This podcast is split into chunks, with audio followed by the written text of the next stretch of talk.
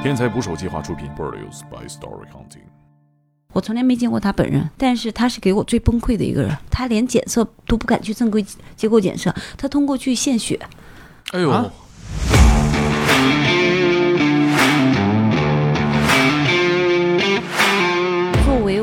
在没有接近他们之前，其实我对于吸毒人群我是有排斥的。我记得我们节目里跟呃戒毒所的警察高一丈也聊过，嗯他说他们成功离开他这儿没有再回来的，可能也就百分之三，等于说就是戒不掉。那您接触过最长的一个案例在一起，到现在，从什么时候开始？零五年、啊一七年的时候，是呃我身边的一些我班服的人群，还有我的同事，呃，离开我最频繁的一年，一年有七个和我的一个同事。同事怎么也我看到街上迎面走过来一个人，他只要不是笑的脸，我就想他是不是感染者。等于反过来讲，就是所有的感染者和家属都是不孝他的。问那个小姐有没有什么疾病，嗯那嗯个小姐就没有很明确的回复他这个问题，啊，他就很焦虑。他是一个大学生，谁知道一个月以后又打电话来了，嗯又告诉我他又发生了。他这么爱野游，他是在进行这种就是高危性行为的时候，就是不戴安全套是吧？对，他什么毛病呢？不想戴是因为像穿了一个袜子，穿袜子怎么了？活着不然后好？而且我想告诉你们一个最难过的事情是找不到他的血管，连针都打不进去。太太瘦了，他之前吸毒把血管哦全部打没了。哎，我们感染了艾滋病也不用担心，它就是一个疾病，就是一个慢性病。请点击订阅我的播客，拜托了。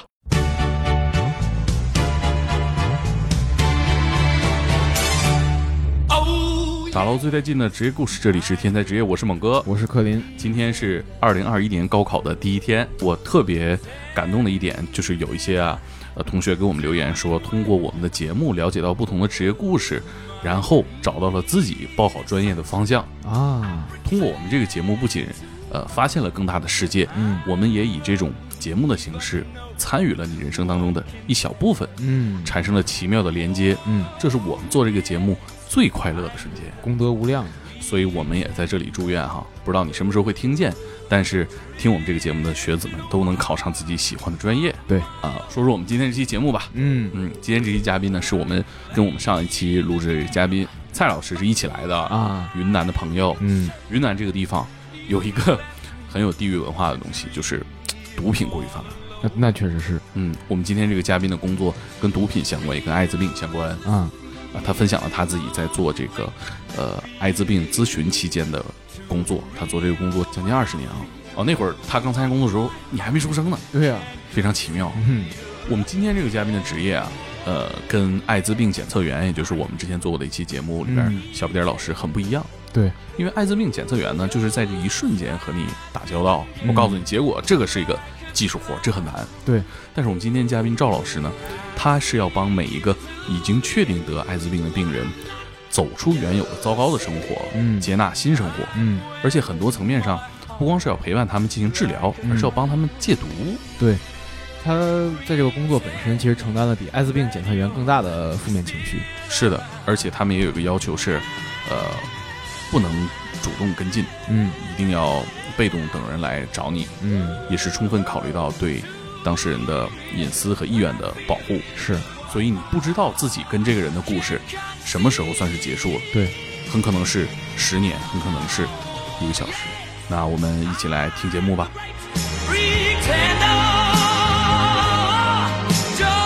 赵老师跟我们介绍一下您从事的职业吧。呃，其实我是九七年就加入到这个志愿者团队，啊对，九七年你就工作了，对九七年克林兄弟还没 我还没生呢。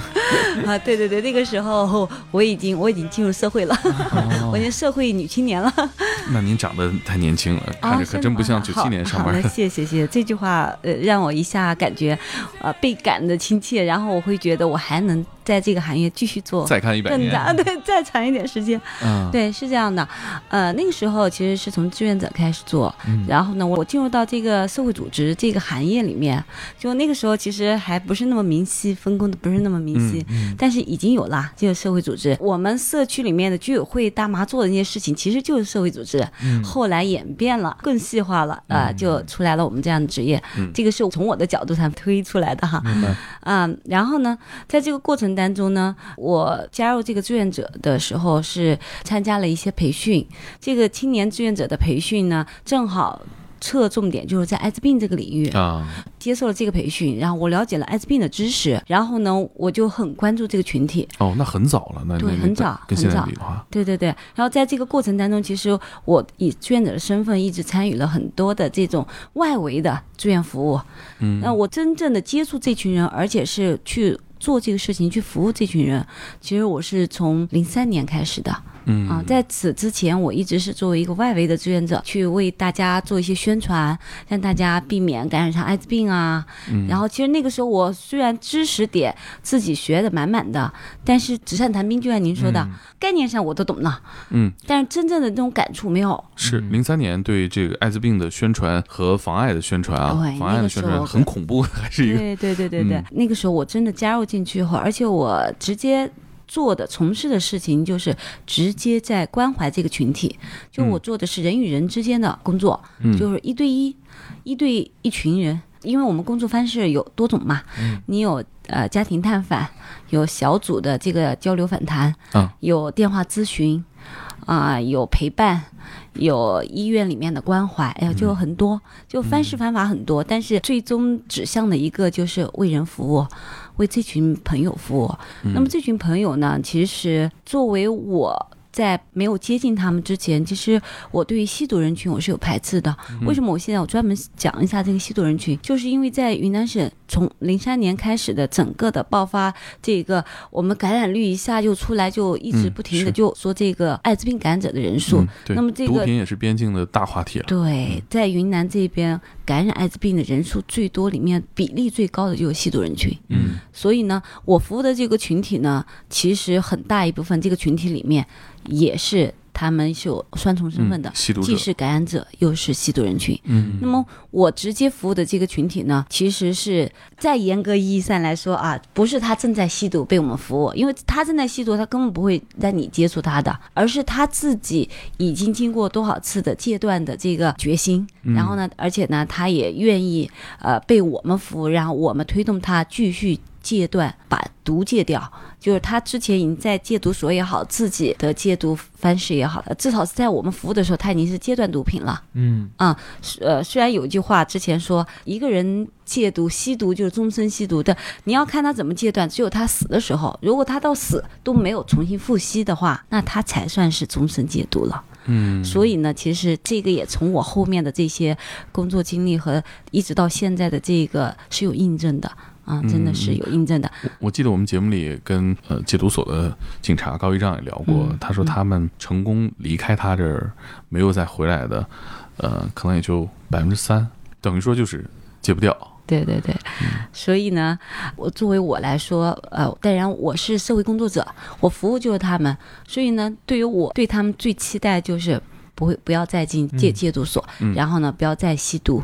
啊、真的远离它。远离这个，这个是我们的愿望啊，也在慢慢推动。但是，的确，这个过程当中，各种各样的人和事，我们都经历了。我们经历的不但是这个人，每一个人他背后一个家庭，他周围的一个环境，全部是被我们经历的。所以在这个整个这个过程中，其实说到跟人相处的故事，作为我来说，我是既幸运的，但是对于这个职业生活当中，对我个人也是最挑战的。呃，你要知道，我们服务的一个群体。在那些年，正好找到了他们的一个死亡阶段。很多人是他自己发现他是感染者的时候，就已经进入到了发病期了。啊就艾滋病它有三个期啊，嗯一开始的是刚刚才感染的一个初期，然后呢，之后就进入到很长的一个潜伏期，嗯，然后呢，再之后就进入到发病期，是潜伏期可能长达几年啊？几年到几十年，甚至因为现在有了很多的药品出来了，这个已经变成慢性病了，在我眼里，它就是一个长期服药。对啊你只，它就跟那个糖尿病患者一样，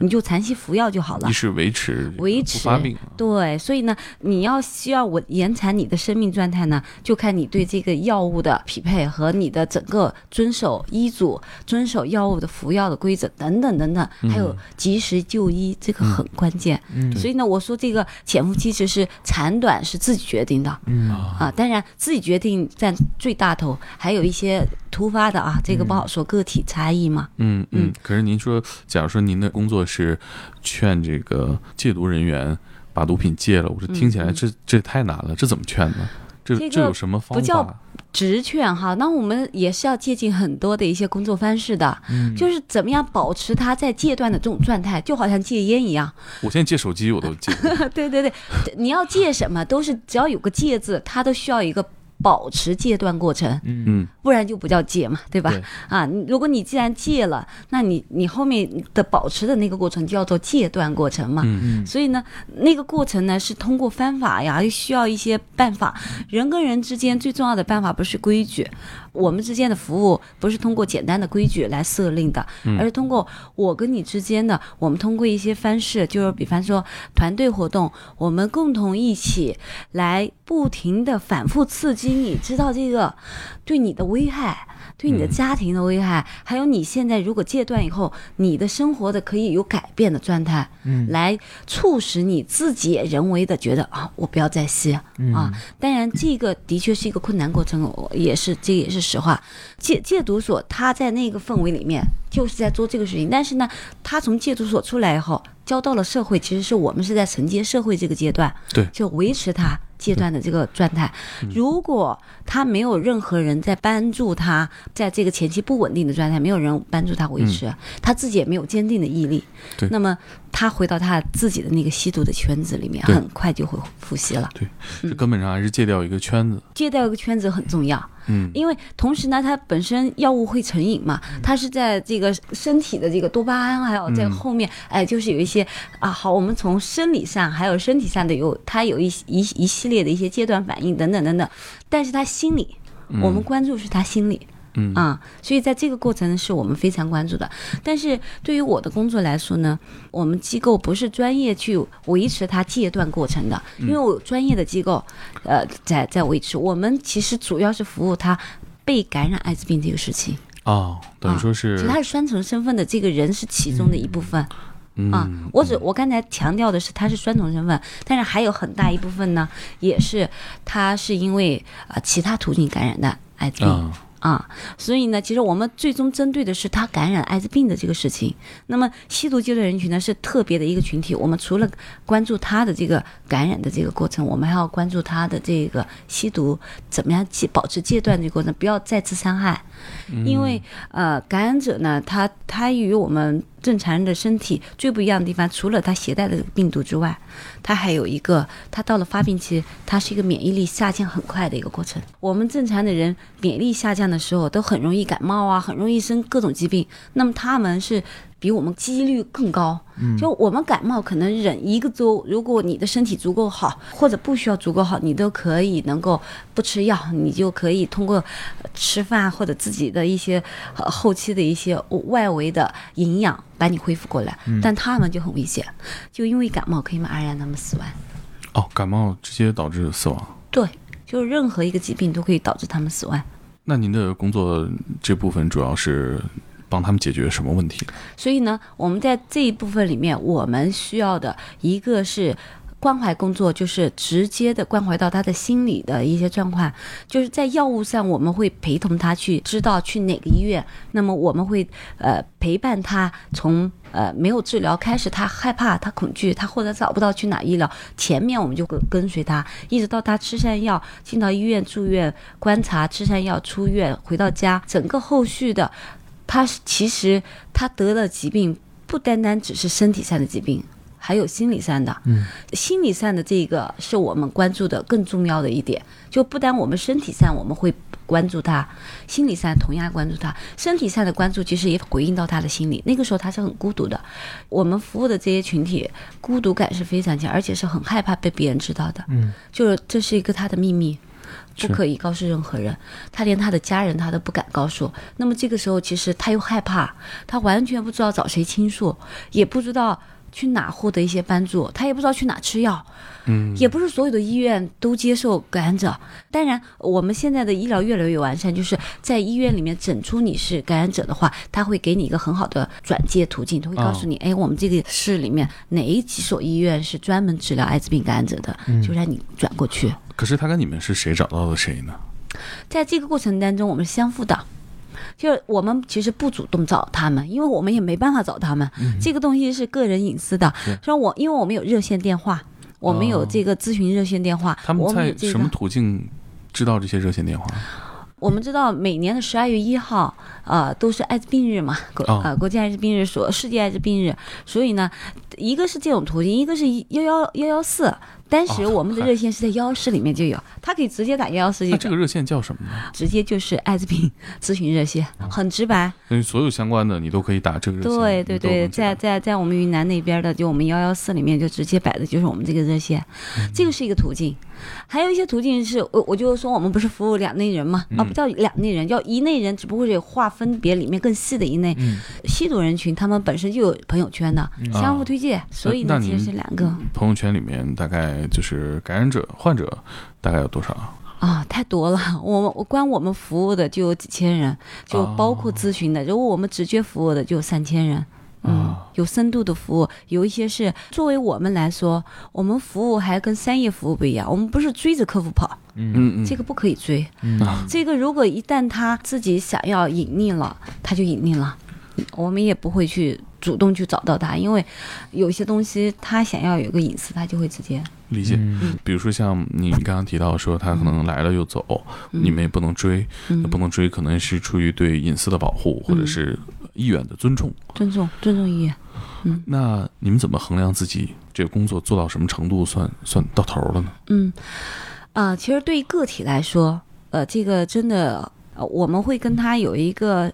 交流嘛，就是从一次到他的一个长期。是可能或者是阶段性的服务，都是要跟他交流出来的，就完全是针对个人不同的服务来针对的。当然，呃，在这个过程当中，其实说到技巧是没有的，但是呢，说到一些呃工作的一些方式是有的。啊、比方说，呃，如果是通过电话咨询的，那我们不会跟进的，是因为也没办法跟进，他是、嗯呃看不到电话号码的啊。嗯然后，除非他自己有意愿继续来跟你继续谈的话，啊、他如果要一定想要了解到你们的工作地址在哪，他希望跟你面对面的时候，那个时候才是正式的，就是接个案的开始。呃，那么我们接个案开始以后呢，呃，的确也是要看他是要跟他一起评估，就看他他现在是什么状态。有一些是突然他打电话来的，一般我们接到接到的电话，呃，更多的是突发性的，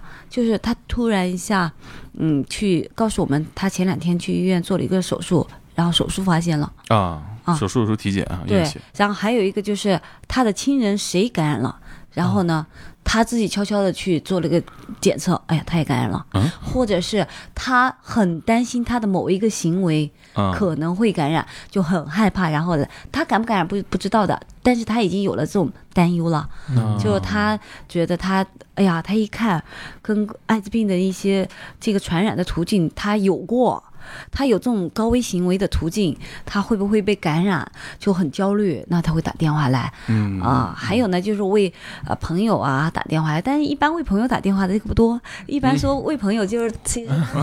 但是我们不不会不会说破啊，嗯到最后都会我有一知道是个朋友哎，对对，嗯我有个朋友，我有个同事啊，或者什么的，也没关系，其实啊他，没关系嗯啊，我们需要的是他想知道什么，我们告诉他。我们从来不去了解他怎么感染上的，这个不是啊我们要了解的。对呃就尽可能不八卦。从来不对你，你是怎么感染上，或者你甚至你是怎么那个。呃，全凭你自己愿不愿意告诉我们交流，我们不会主动，这个是你的隐私，我们只是会告诉你你现在需要做什么。如果你需要我帮助的话，那你需要现在嗯会告诉我一个你现在的一个状态，那么我们帮他一起评估一下，我们告诉他现在有几件事情你可能需要做，那么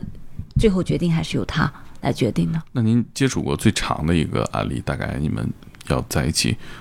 到现在。从什么时候开始零五年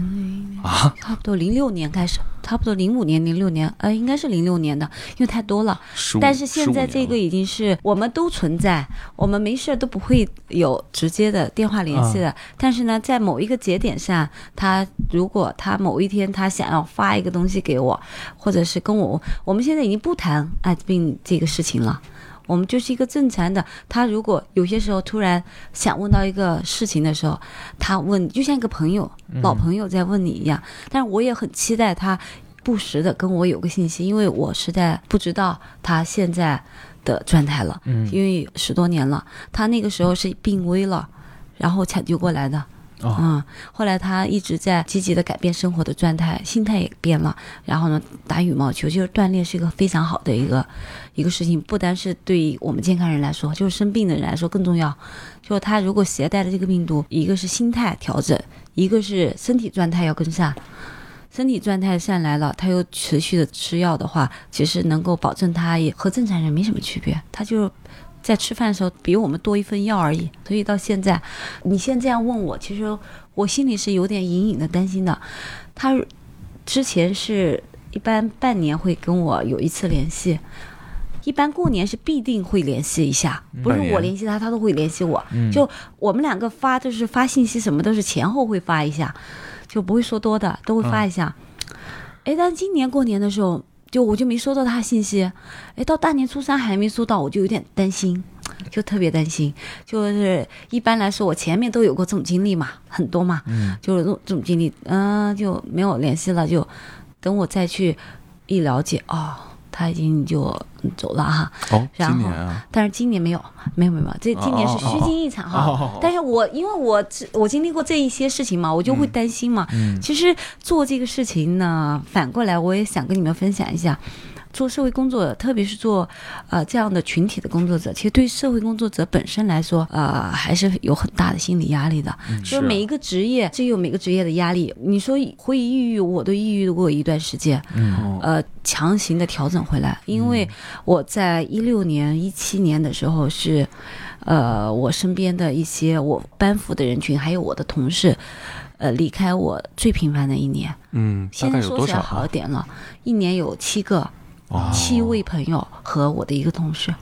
同事怎么也因为我们做这个行业嘛，有一些同事是本身就是哦。感染者啊，对，但是他他他又接他又在做志愿者来嗯。服务更多的群体嘛，所以呃那一年是给我打击特别大。平均两个月送走一个就你你，知道有一个状态是什么？在一二年的时候，我刚刚买车，呃那一年哇，我就。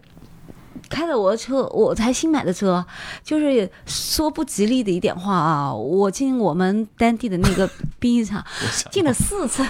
嗯。天哪！就是才买来第一个月，我就开始往上面跑，嗯，就就你你知道那感觉，就是我的车一直都在炮场，不停的一下又去炸一圈儿，一下又去炸一圈儿，真的是让人很承受不了。但是呢，因为可能我性格使然吧，我整个的前面的整个我我开展工作这么多年，我其实一直给自己做心理建设，嗯然后呢，呃，因为我的性格还是比较外向，也有点积极向上，所以呢，我一直希望这用这种方式也感染到更多的朋友，但是这是很耗人力的，很耗精力的。到一六年，就我跟你说那个时候，就整个人的精力都耗的元气大伤，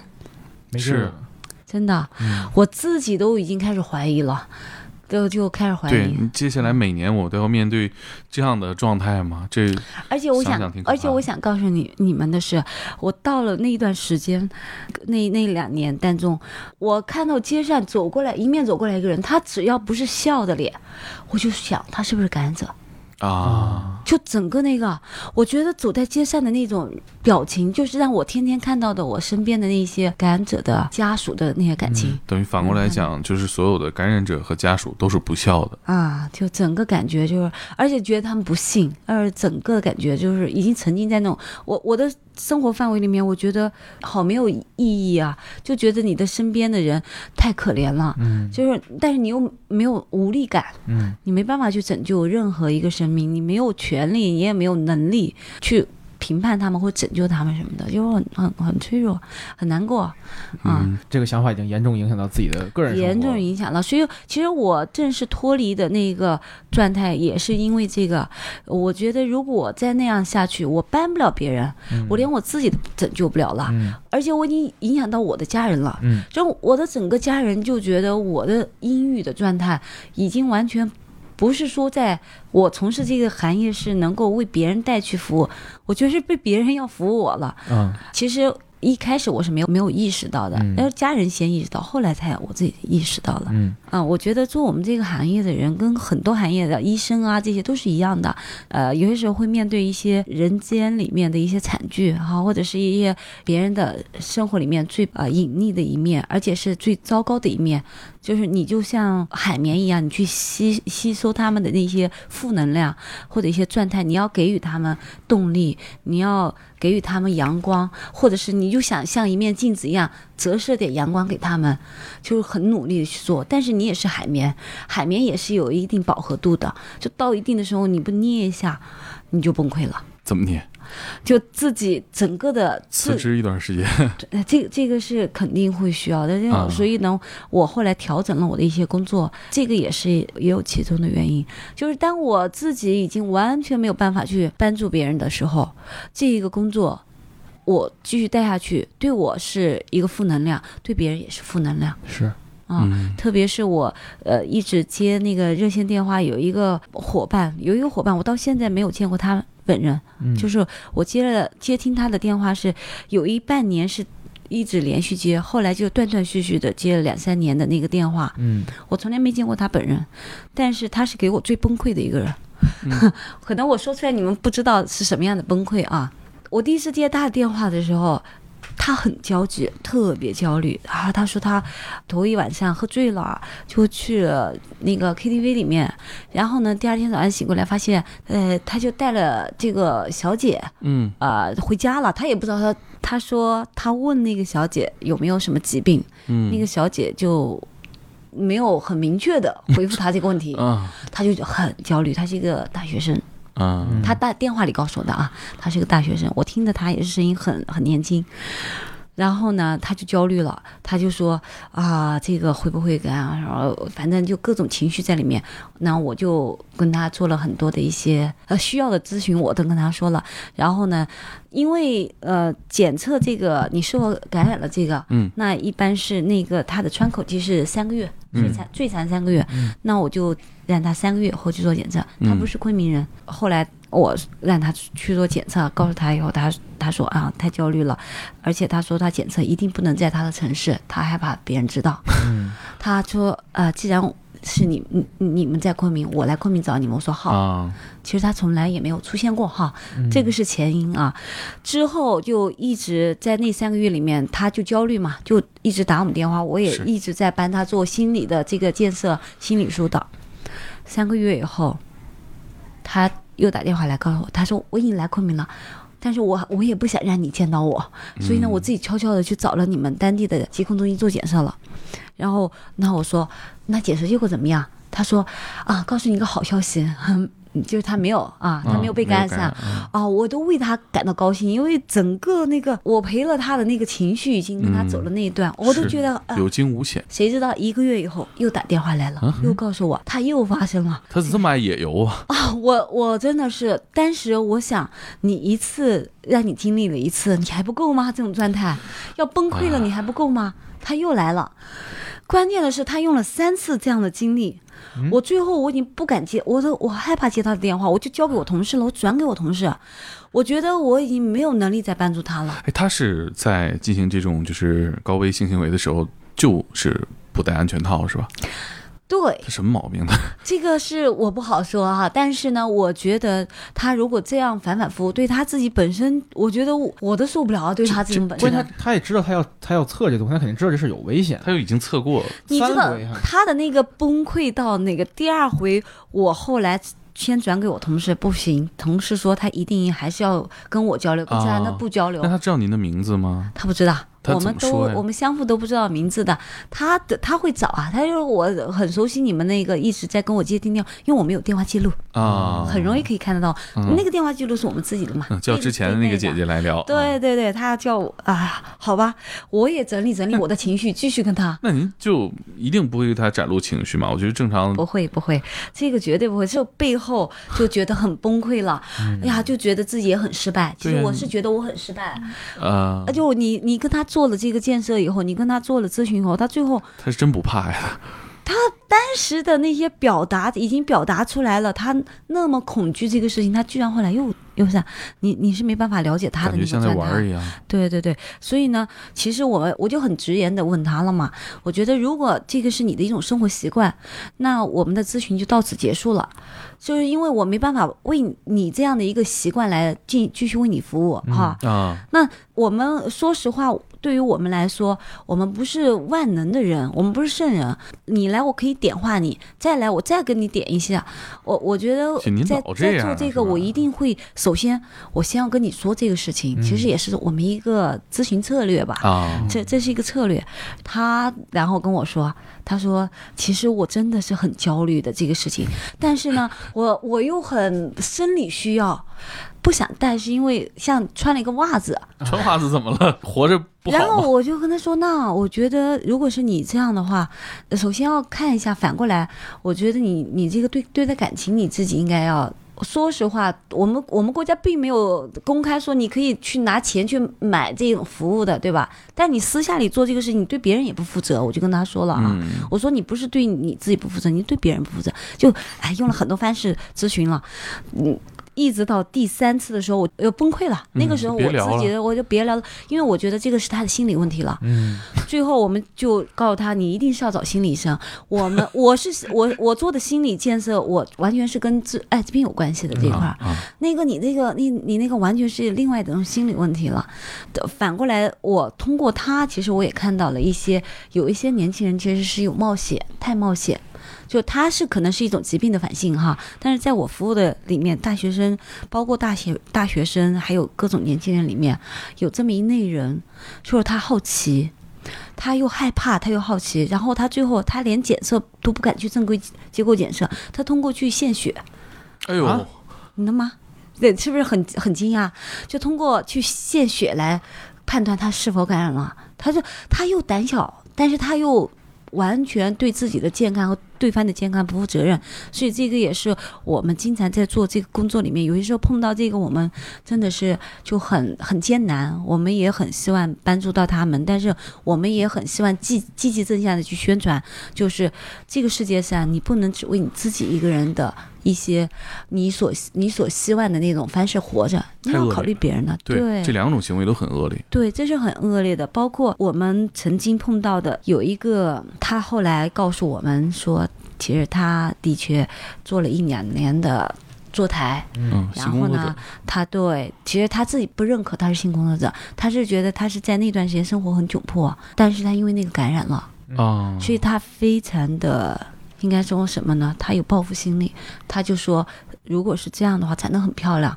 然后他这是真要报复社会了。他就说他要，当然还好，他也跟我们交流，但是啊其实我们控制不了他后面，但是至少我们在前面是跟他，呃，真的是做了很多的沟通了，而且见到他本人嘛，我知道她哦很漂亮嘛，然后呢，呃，他真的是很沮丧，他就觉得没有意思，他如果是这样的话，他不知道是谁传给他的，但是他就很恨男的，他就觉得既然是这样的话，那我也要报复。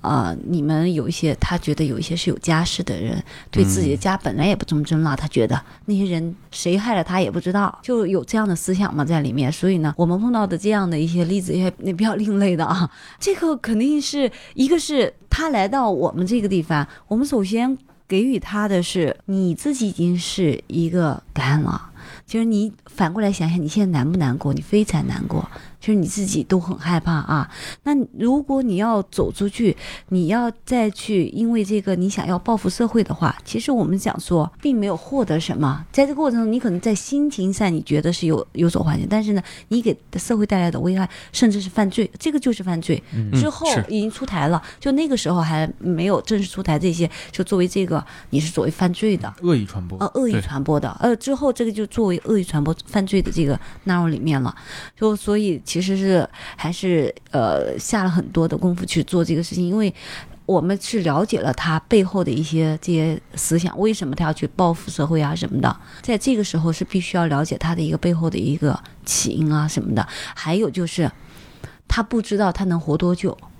他。担心，他觉得他马上就是绝症，那么这个时候我们给予到他的是给他更多的信息，怎么样去让他的生命能够更好的后面的生命走得更好，嗯，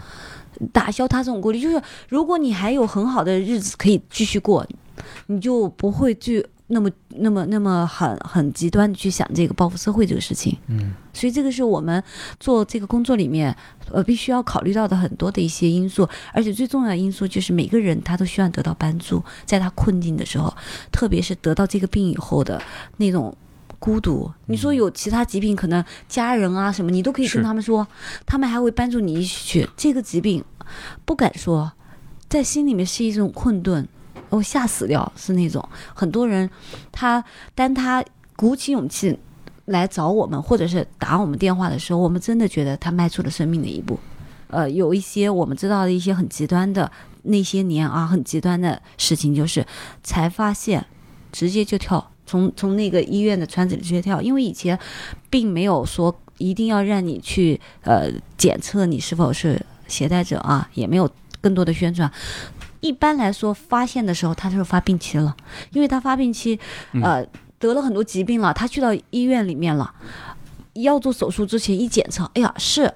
医院马上停止为他做手术，嗯。因为不是所有医院都能帮助这些艾滋病感染者来做这些工作，因为他们没有那些技术手段，所以只能马上终止这个这个服务，然后呢就要转介他。那个时候呢，呃，那种转介呢是你必须要办理出院，再进去其他的医院，嗯那个阶段是很危险的阶段。那个阶段如果没有介入的话，他很快他就走极端，就他一他自己都正在疾病，突然一下晴天霹雳啊！就是我我本来是都已经在疾病当中，我正在痛苦当中，突然也发现。疾病算什么？我得了这个，感我感染这个，我简直不要活了。那个包括颜面呐、什么呢？大家总把这个往一些道德层面去影响，也就会影响到人的一个一个一个状态了吗？嗯，就是所谓的社会性死亡嘛。对对对对，这这几年，我觉得经过这十多年，整个我们国家的对艾滋病的大力宣传，还有整个的这个社会服务的推动，嗯其实有了很大的改善了。现在其实呃各个城市里面的对于颁发艾滋病的这个机构，从民间的到呃医院、医疗机构到政策支持都非常好了。嗯、是从检测到治疗到开药，对对对，所以我们说，其实现在我们感染了艾滋病也不用担心，它就是一个疾病，就是一个慢性病，正确对待它，早点治疗，早点了解，早点了解自己在什么状态，嗯是不是需要服服药，是不是需要治疗等等的，你越早发现，你呃对你的身体越好，对你未来的生活越好。嗯，您有没有有印象自己这些年劝别人或者安慰别人时候最常说到的一一个观点或者是想法。最常说的其实就是这就是一个慢性病。啊？这是最常说的，这个是对于他们来说，对生的希望的渴望的那种东西，能够引导他们来不要走极端的。啊、嗯因为的确是在我生命当中，各式各样的家庭人群，我们都见到太多，还有每个人有不同的这个性格，性格也会导致他他可能愿意跟你说，或者不愿意跟你说，他接纳你的程度，导致他自己对于这个疾病的一个及时治疗和和就把自己禁闭了。等死的这个，就好像我们的一个感染者，呃，我见到他的时候是在医院里面，其实当时我根本看不出来他的状态，他整个要散这个艾滋病的这些药物之前是需要进到医院里面住院以后，先给他进行一些治疗，然后先给他就药刚刚上物上上药的时候要住在医院了，要观察，他一散进去那个药的副作用也很大。就一下黄疸嘛，就干，就嗯整个眼睛黄，皮肤全部黄了黄，嗯，脸肿。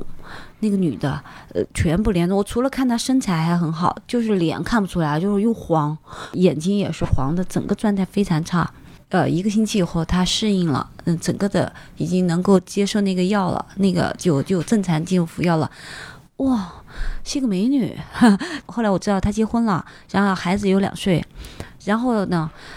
她自己知道是她感染上的，因为她不是她老公的问题。对她她自己知道了，因为呃，她跟我们说过她的，嗯，她自己很明确的感染经历啊。嗯然后呢，她就说，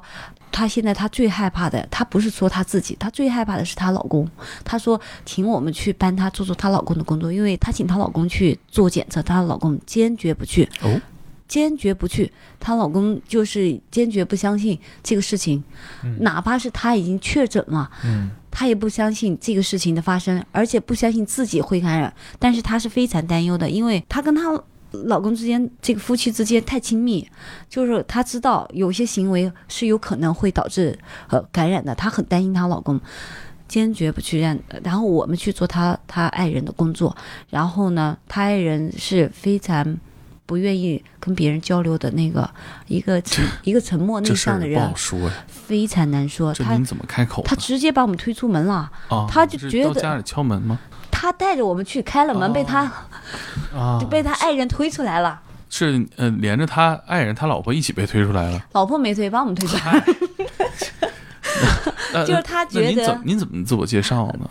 其实我们还没做介绍，是他爱他把我们介绍出去了。嗯对那怎么说呢？本来呢，他就说，呃，其实他就说我，他把我们是当朋友来说的。他说，哎呀，这些朋友他们现在从事的是这个工作的。他说，呃，因为我现在，他是跟她老公直接坦白了，就直接说了她的情况的。但。她都已经把老公安抚好了，是吗？她没安抚好，就是他当着你面自己，坦白的，他告诉我们她坦白了。但其实她其实我不知道，她坦白以后，她她她爱人其实并没有接受这个结果，哦，哦明白。明白了吧？她说归说了，人家可还没接受没，接受，没接受，所以她把你们弄去了，她把我们弄去，容易激化他以为我们可以通过我们，但是啊，其实她没有意识到，她爱人都不接受她说的，这么亲密的人他们都没接受，一个外人怎么可能，说得出这更让人去？难堪呢。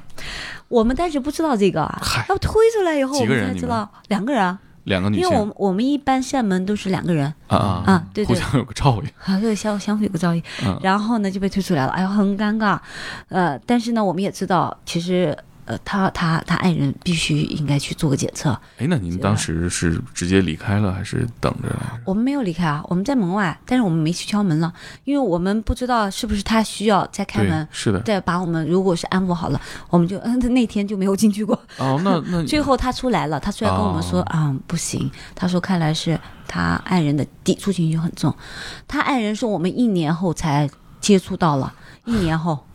就感感染了也。啊呃感染他爱人感染了。但是呢，接触到以后，他爱人只是说他爱人去做这个检测，做完检测以后知道这个事情，根本没有任何继续让我们帮扶的，或者是他自己根本没有想去医院的哦，就他爱人只是还是很礼貌，就跟我们说啊，我知道了，这个事情我知道了，谢谢你们。就是说以后就，呃，他他就说，啊、他哎他就说这个女女生的名字，就说，嗯，他如果需要你们的话，你们继续帮助他，我不需要。你们以后也不用，呃，专门上我们家来，我嘛，我们懂了啊、所以我其实我们是很尊重他们的啊，尊重他个人的意愿的。他最后跟他离婚了，啊然后呢，而且一直都没有去医院，到现在我们不知道了，后来跟进不了了。那孩子呢孩子还好，啊没有孩子跟着谁过呀？还好是说孩子是跟他爸爸，哦，嗯，他爸爸坚决要要过去的。然后呢，其实这个女生她为什么我们跟她做工作相对来说跟其他第一次才知道那种崩溃状态的有点不一样？我在医院见到她的时候，其实她自己已经接受了这个结果的、哦啊，这个状态呢，是因为他自己之前就为自己做过，已经接受了这个，他那个阶段是没有我们陪同，他自己已经接受了这个事实了。对对对。啊所以这个，但是之后他一直希望去帮助他爱人，就虽然变成前前夫了，夫了对，但是就走不进去啊，帮助不了。他爱人坚决，他爱人是很担心工作单位知道这个事情的，啊，所以呢，不会有任何的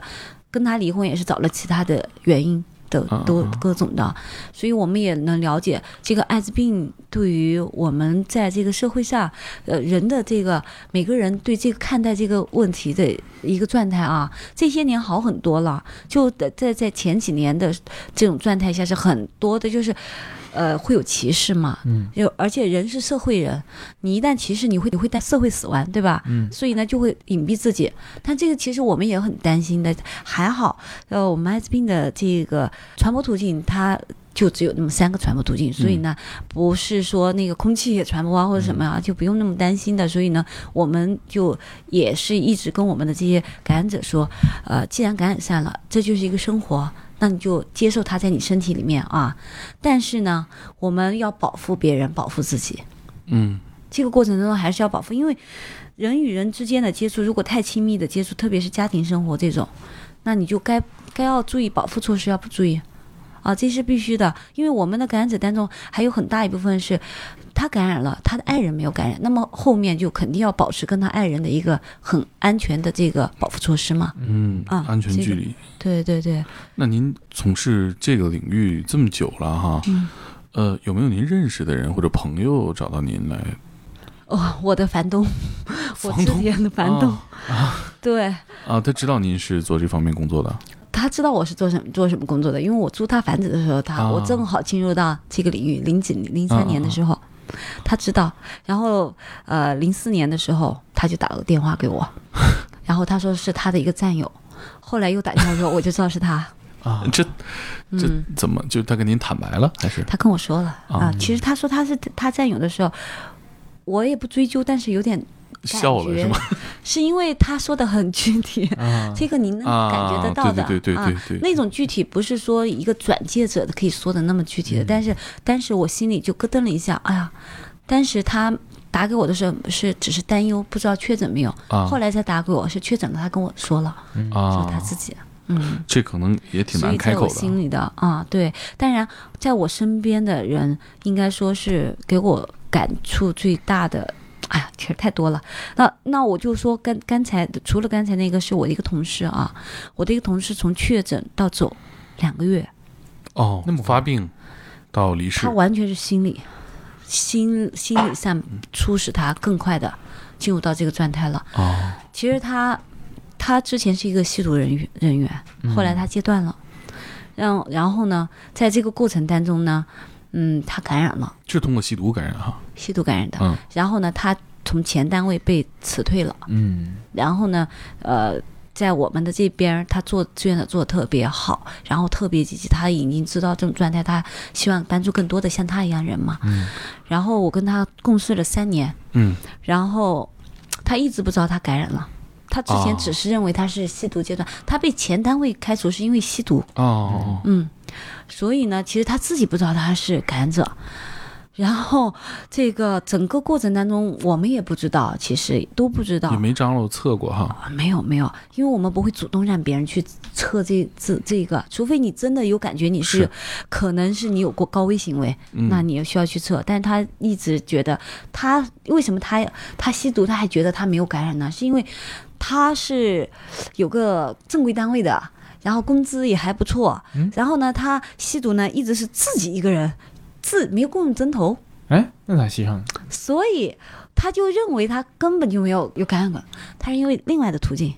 啊，跟人发生关系了。对，啊，你是这种途径，所以呢，他只往那个途径去想嘛。而且呢，他有家庭，所以呢，我们大家也从来不会，我们从来不会这个推断你是不是感染了什么什么的啊。这个完全是自己觉得要那个，所以他从来没有过这个这个想法。我们因为我们有很多项目，嗯我们其中有一个班服项目就是。呃，那个项目是正好是免费的，为这些吸毒人群就免费的为他们检测，就是推动检测，嗯就是我们说要推动更多的这些有过高危经历的人去检测他是否会被感染，那么就推动检测嘛，那个检测是免费的，然后呢，他带带着别人去检测，他自己顺带检测了一下，高高兴兴去了，你说？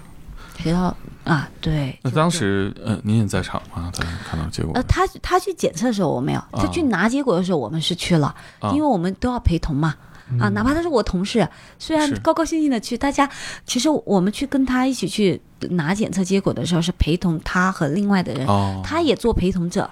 我们是一起陪同，因为一般拿检测报告一定要有一个人，除非他不要你。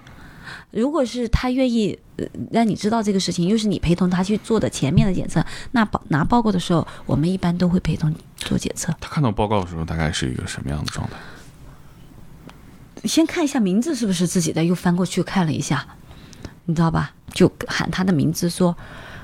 你要不要再做一次？”确认一下啊，他是做两次确认的，呃就做一次其实已经是了，只不过是缓解他的那种状态嘛。就是说，你要不要再做一次确认一下？那他呃第一份检测报告看到之后，他整个人的精神状态是怎么？呃，没有变化，没有变化。外表一点没看没看出来变化，就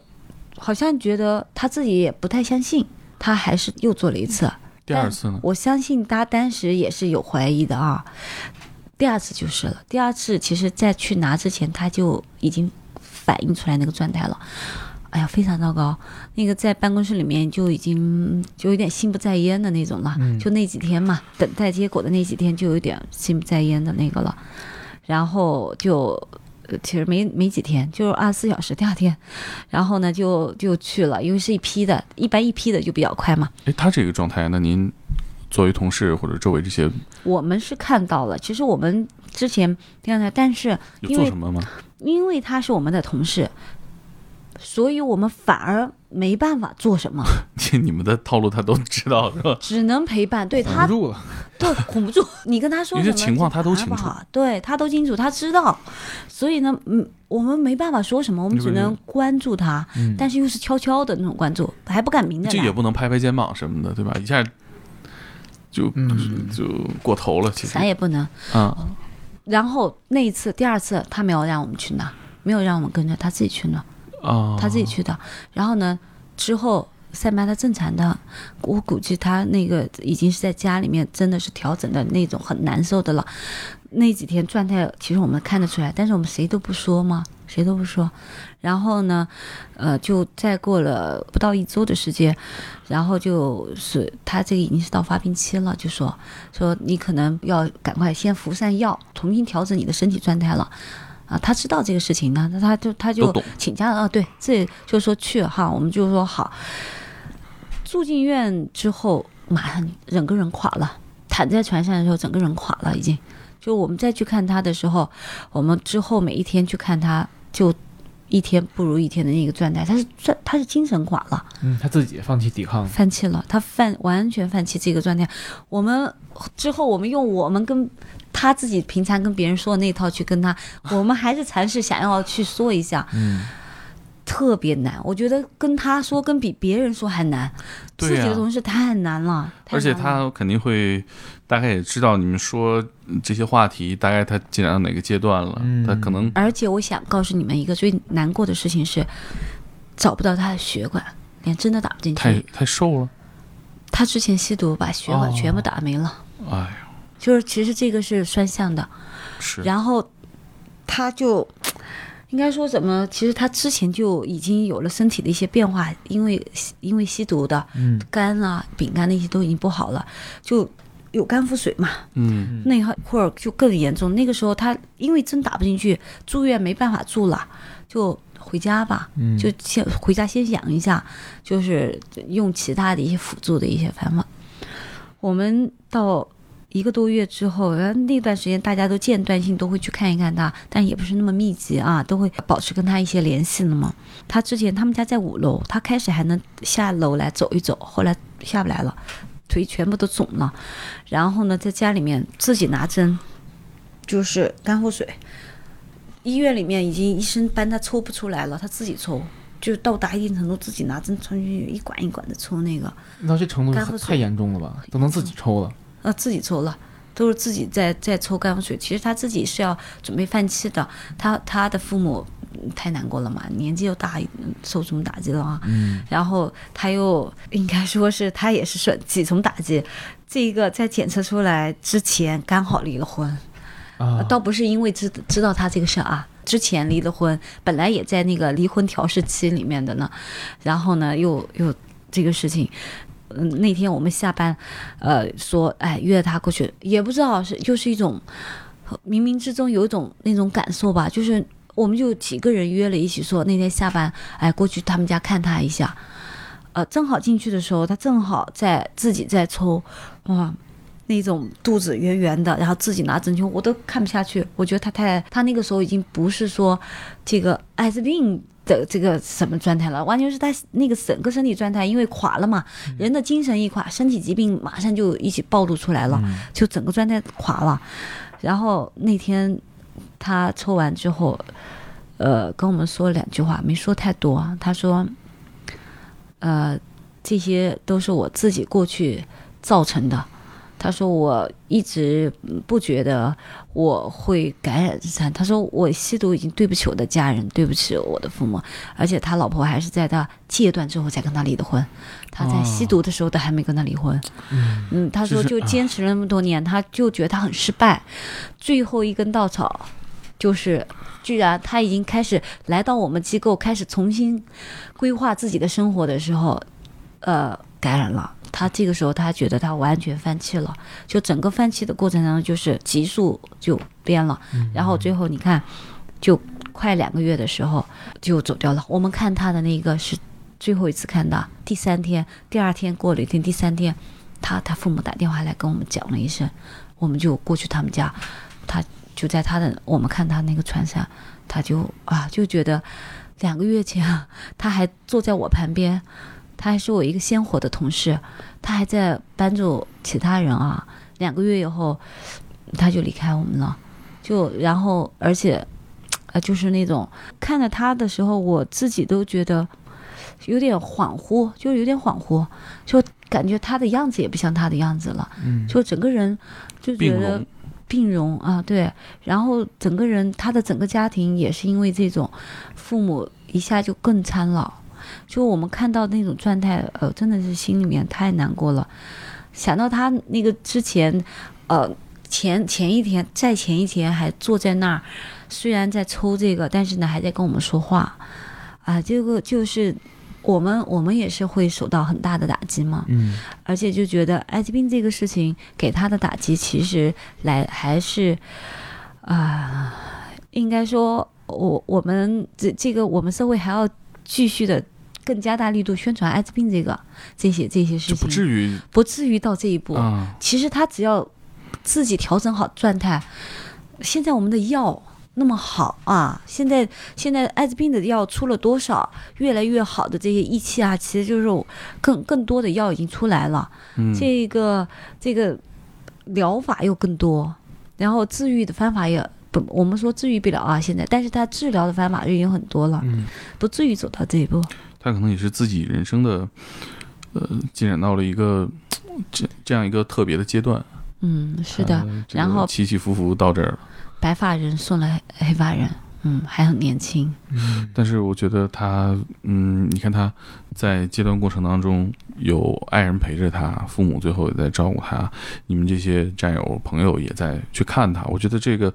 呃，像您最开始提到说这个病，呃嗯，，这个人群最大的问题是孤独嘛。他其实走的时候，我觉得算不上孤独啊。对于对于他来说，应该是，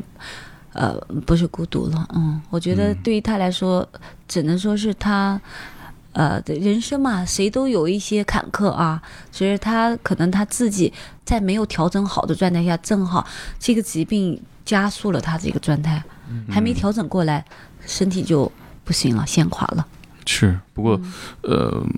嗯，抛出这些技术层面解决问题的技术，